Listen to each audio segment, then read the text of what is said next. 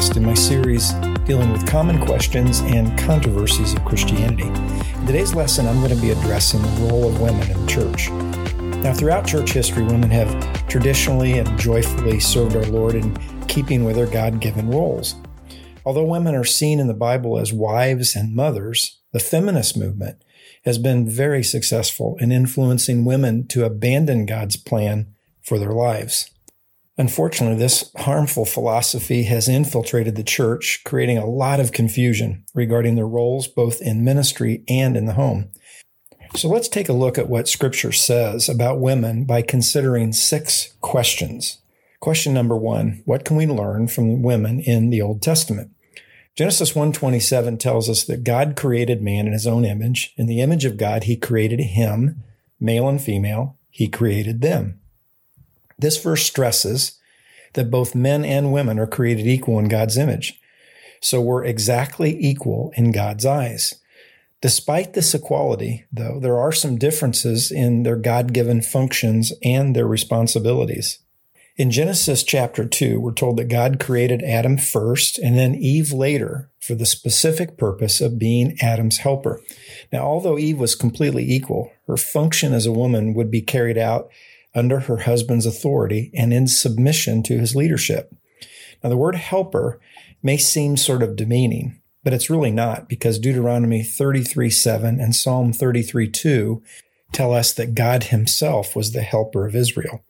Now, the primary responsibility then of wives to submit to their husbands isn't a sinful idea created by man.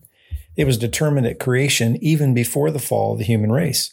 So that concept isn't sinful. It's the way God intended it to be.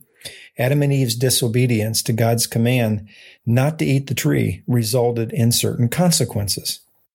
Genesis 3:16 says, "To the women he said, I will greatly multiply your pain in childbirth. In pain you will bring forth children, yet your desire will be for your husband, and he will rule over you." So for women, God pronounced a curse that related to her God given domain in the home and with her family. It included multiplied pain in childbirth and tension in the authority and submission relationship of the husband and wife. We're told that the woman's desire would be for her husband, but he will rule over her. So, what does desire mean? Is it positive or is it negative? Well, if we go over to Genesis 4 7, we see that desire means excessive control over. So the curse in Genesis 3:16 refers to a new desire on the part of the woman to exercise control over her husband by usurping his authority. But the husband then will oppressively rule and exert authority over her. So the curse caused some pretty serious problems in the marriage relationship. So Adam and Eve's disobedience in the garden brought God's judgment, and that set in motion an ongoing struggle between the sexes, between women who are seeking control and men who are seeking dominance. Question number two What about women leaders in the Old Testament? Well, Old Testament women were active in religious life of Israel, but generally they weren't leaders. Women like Deborah out of Judges 4 is always brought out as an example, but she was clearly an exception and not the rule. Isaiah 3:12 indicates that God allowed women to rule as a part of his judgment on the nation of Israel because they were sinning. Women never had an ongoing prophetic ministry. For example, no woman was ever a priest. No queen ever ruled Israel. No woman ever wrote an Old Testament book. For that matter, nor did they ever write any New Testament book. That brings us to question number three. How did Jesus feel about women? Well, the ancient world treated women with contempt, but Jesus always showed great love and respect for women. Jewish rabbis didn't teach women. The Jewish Talmud, which was a commentary on Jewish religion, states that it's better to burn the Torah than to teach women the truth. Jesus never took the position that women shouldn't be taught.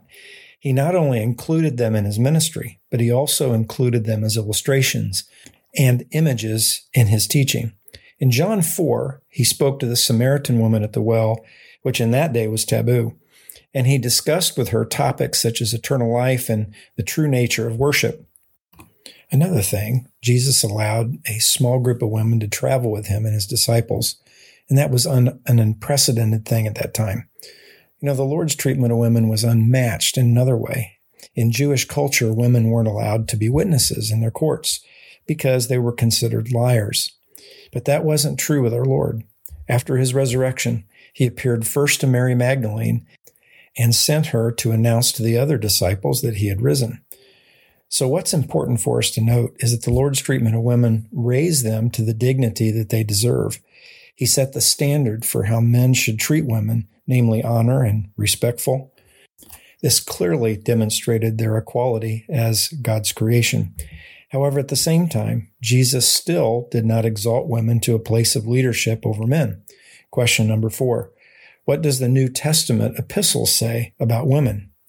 In the epistles, two principles exist side by side the principle of equality and submission. Galatians 3:28 points out the equality indicating that the way of salvation is the same for both men and women and that they are members of equal standing in the body of Christ. It tells us that neither male nor female are different because they're all one in Christ. However, equal in salvation doesn't dissolve the difference between men and women. Scripture is clear that equality doesn't equate to absolute equality in every aspect of God's design for male and female. Question number five What does Scripture say about the woman's role in the family? Now, before we get to the wives, it has to be noted that Ephesians 5:21 calls for mutual submission between all believers. So both genders are to love others and submit their lives and putting others first by submitting to their needs.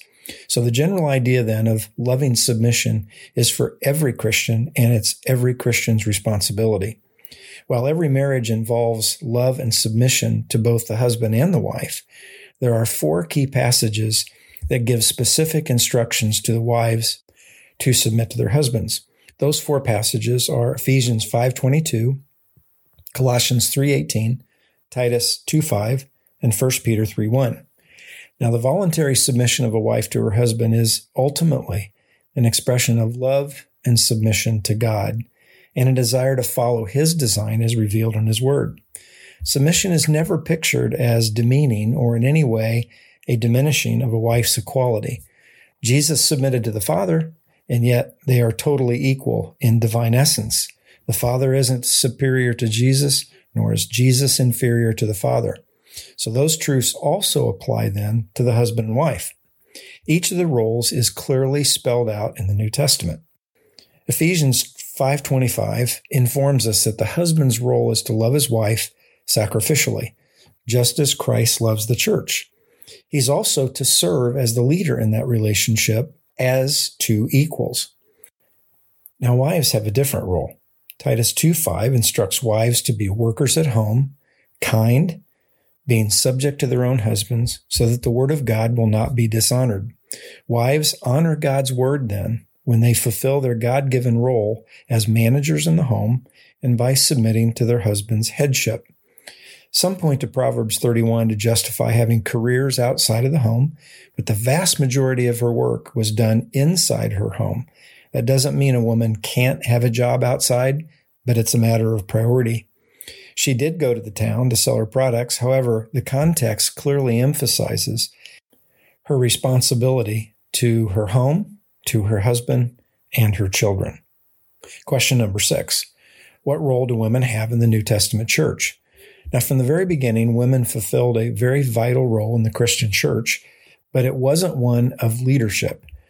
The apostles were all men, and all the chief missionary activity was done by men, the books of the New Testament were written by men.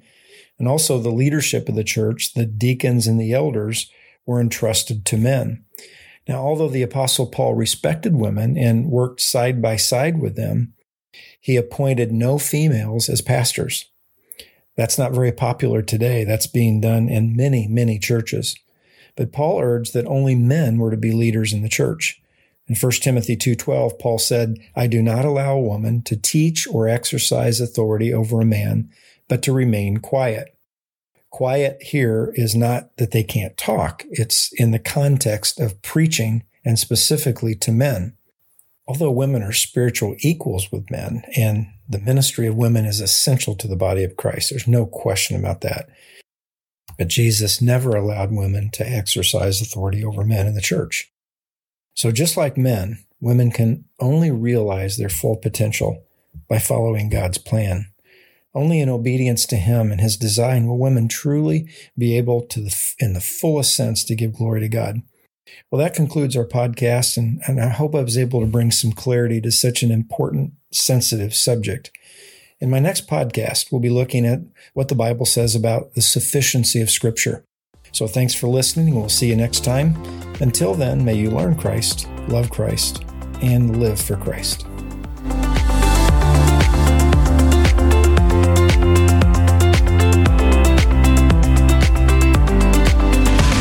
We trust that you have been blessed by listening to this week's episode of TouchPointes, a weekly podcast produced by East Point Bible Church in Peru, Indiana.